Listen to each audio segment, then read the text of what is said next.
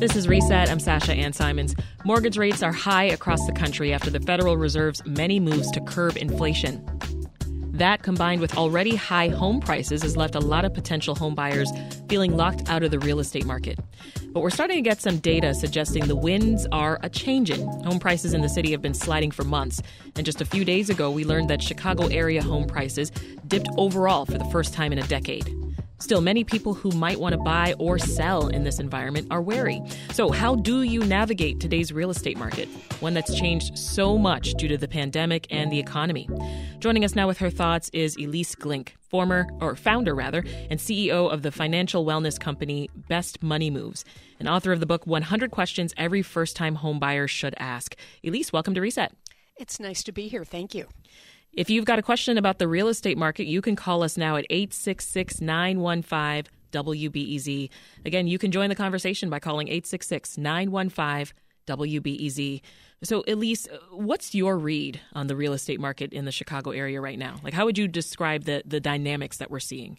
Well, I think we're a whole lot more affordable than what's going on in the rest of the country. So there's a plus, silver right. lining, right? Yes. Um, if you look at where we've been over the last three years, it's nothing short of extraordinary. We, you know, we saw 50 million people in 2020 lose their jobs in something like three weeks. It was, you know, something nobody ever wants to go uh, to again. And then what we saw was a mass exodus of cities uh, people searching for more space. So if you were in a tiny apartment, you wanted to rent a bigger apartment. If you were in the city renting, you wanted to buy in the suburbs. If you were owned in the suburbs, you moved to the rural areas. Right. It was just this really interesting kind of waterfall of effect from the pandemic. And what's happened is that those rural areas, places like Boise, you know, that really were kind of fringe res- or or full on resort mm-hmm. areas. Became the place that people wanted to live full time. And because we all got to go home, well, many of us got to go home and work from home, and nobody really wants to go back, the communities that boomed during the pandemic really have stayed very, very high priced. And so, to your point that you made earlier, uh, prices are starting to calm down a little bit, but only because mortgage interest rates have zoomed up the fastest in history.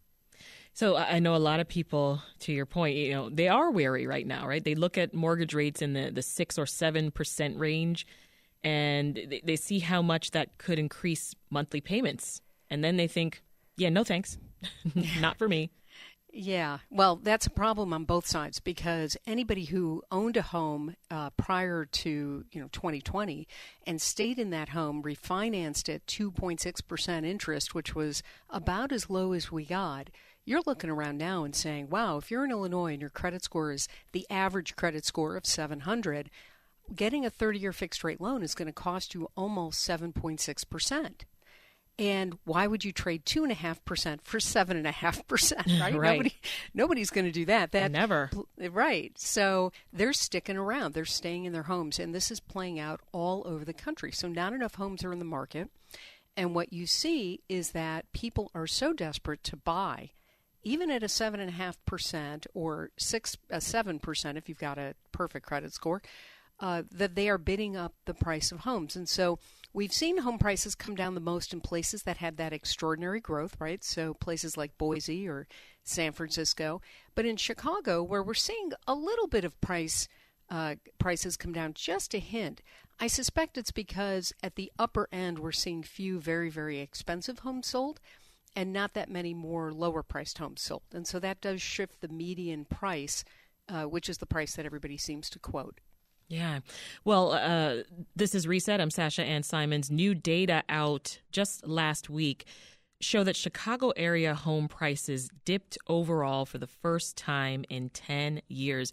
And so we are talking with real estate and finance expert Elise Glink, and she's talking to us about how to navigate the market in Chicago if you're interested in buying or selling a home. Reminder, we are taking your calls as well. We want to hear from you because she's got answers if you've got questions. Our number is 866 915 WBEZ.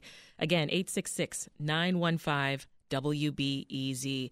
Elise, your book, uh, it's called 100 Questions Every Time First Time Home Buyers Should Ask.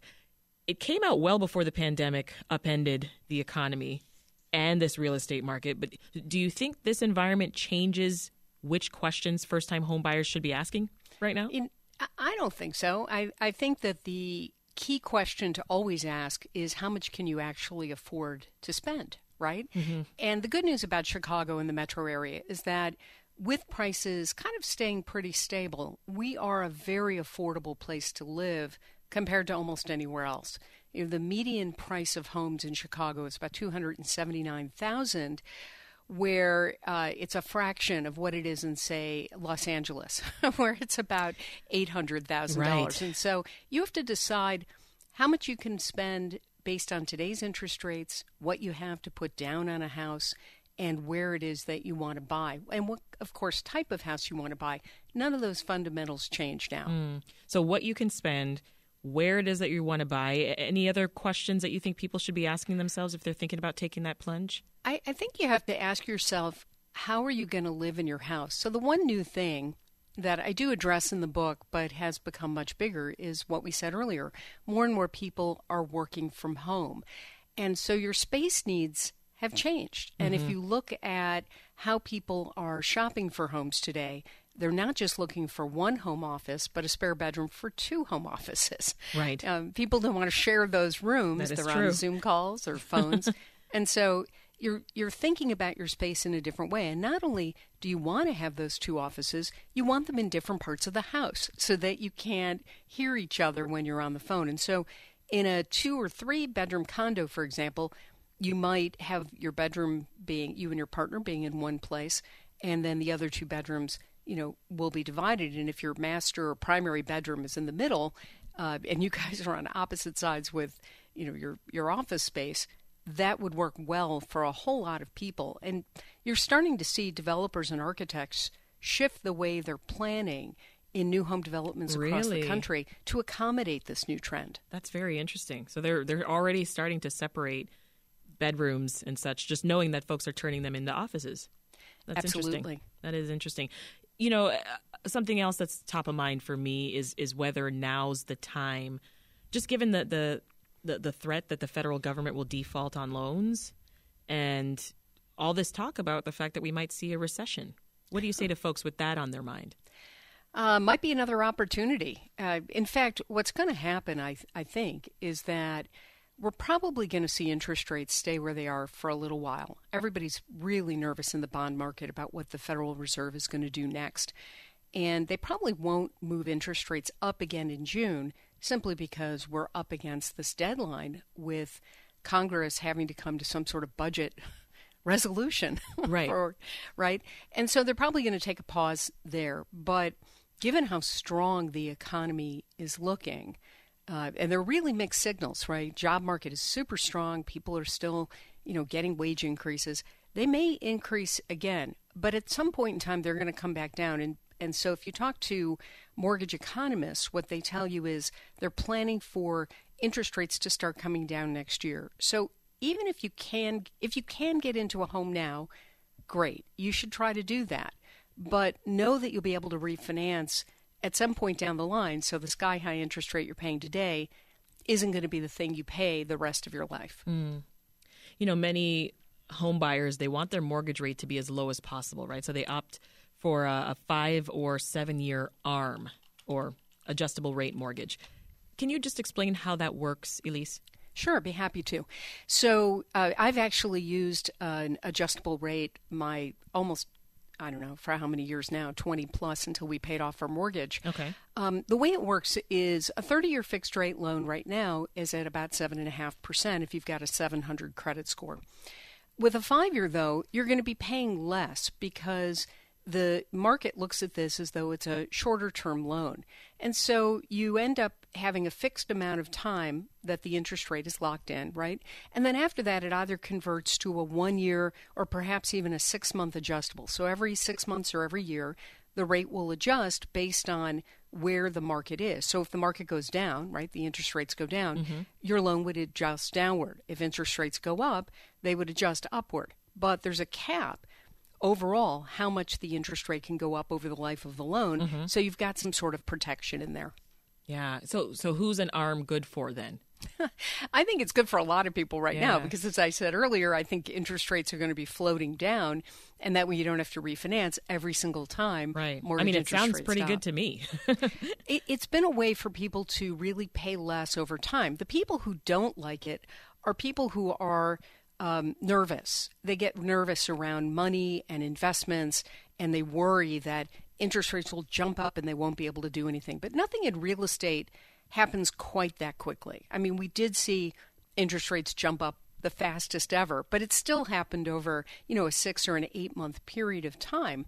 And that's really what you need to keep in mind is that nothing in real estate is going to happen overnight. You're not going to see interest rates jump up 5% in a day. So mm-hmm. you've got time to maneuver. And there's still time, listeners, for you to get your questions in to Elise. If you are thinking about buying or selling your home and you're wondering if now's the right time, our number is 866 915 WBEZ. E Again, 866 915 WBEZ. E Elise, let's jump to the phones. We've got Pamela on the line in Logan Square. Hey, Pamela, welcome to the show. Hey, thank you for having me. Sure. What's your question? Well, I was wondering if you could speak to kind of like the earlier history.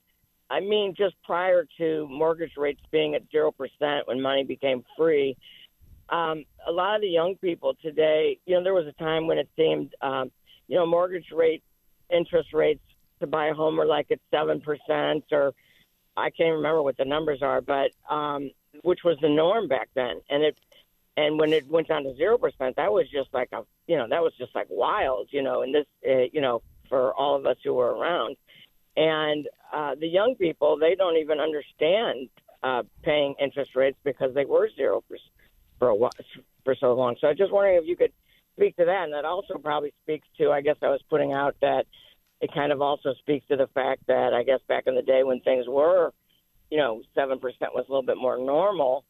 Uh, that people did stay in their homes longer. Hmm. So- Thanks, Pamela, for, for your call. Yeah, Pamela brings up a great point. So I love to tell people this, but when I bought our, when my husband and I bought our first house, our interest rate was eleven and three quarter percent, and we felt lucky to have it. And that was way back in 1989, which just Yeah. tells you how old I am. But But anyway, times, has, times have changed. It went way down, and so we're, we're expecting it to stay down.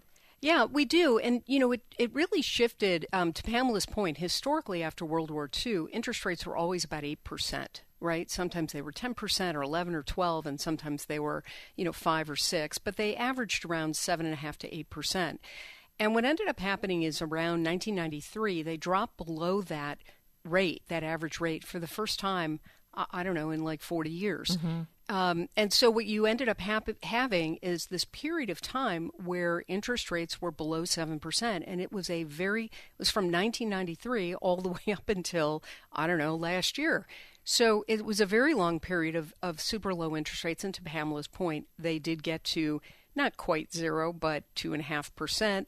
If you were lucky enough to have an interest only loan, you might have gotten it at a little under 2%. percent Um, and so people have, you know, recent history is what comes to mind. And so young people today, Gen Zs and younger millennials, have no experience, even older millennials, no experience with interest rates above 6%. And so this is quite shocking. There was a study that I think it was Fannie Mae, the secondary mortgage market leader, did a couple of weeks ago Uh huh. That said that the breaking point for millennials is 5.5%. Above that, they won't buy. Below that, they feel comfortable enough to make an offer. And, and that's interesting. Wow. Times have changed for sure. Hmm. So let's say, Elise, that I, I find a home that I absolutely love. I want to jump on it. What are the practical steps that I have to take to close the deal?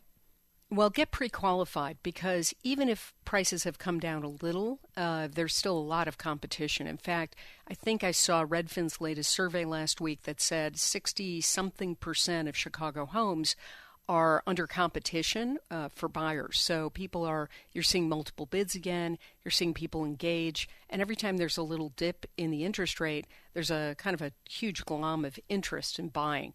So I would get pre approved for your loan, make sure that you know exactly how much you can afford, that the lender has committed in writing to fund your loan if the property appraises out in value. Okay. Know where you want to buy, know how much you want to spend.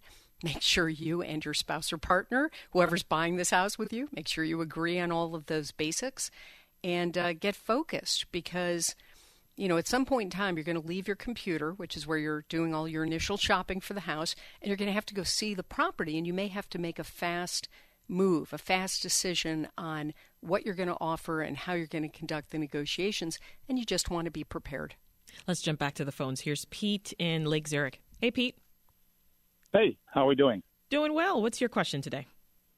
Uh, I, it was interesting the comments about uh, property values and about Illinois being uh, a desirable place to live because of its low home prices. I wanted to know what the role of taxes plays um, in that equation. Um, my general uh, observation is that uh, older people, particularly retired people, complaining about Illinois and taxes and are moving from Illinois for that reason. So, can you address the tax issue on um, uh, and, and, what it has to do uh, overall in the in the equation. Thanks, Pete. Yeah, great question. So it depends what kind of taxes you're talking about.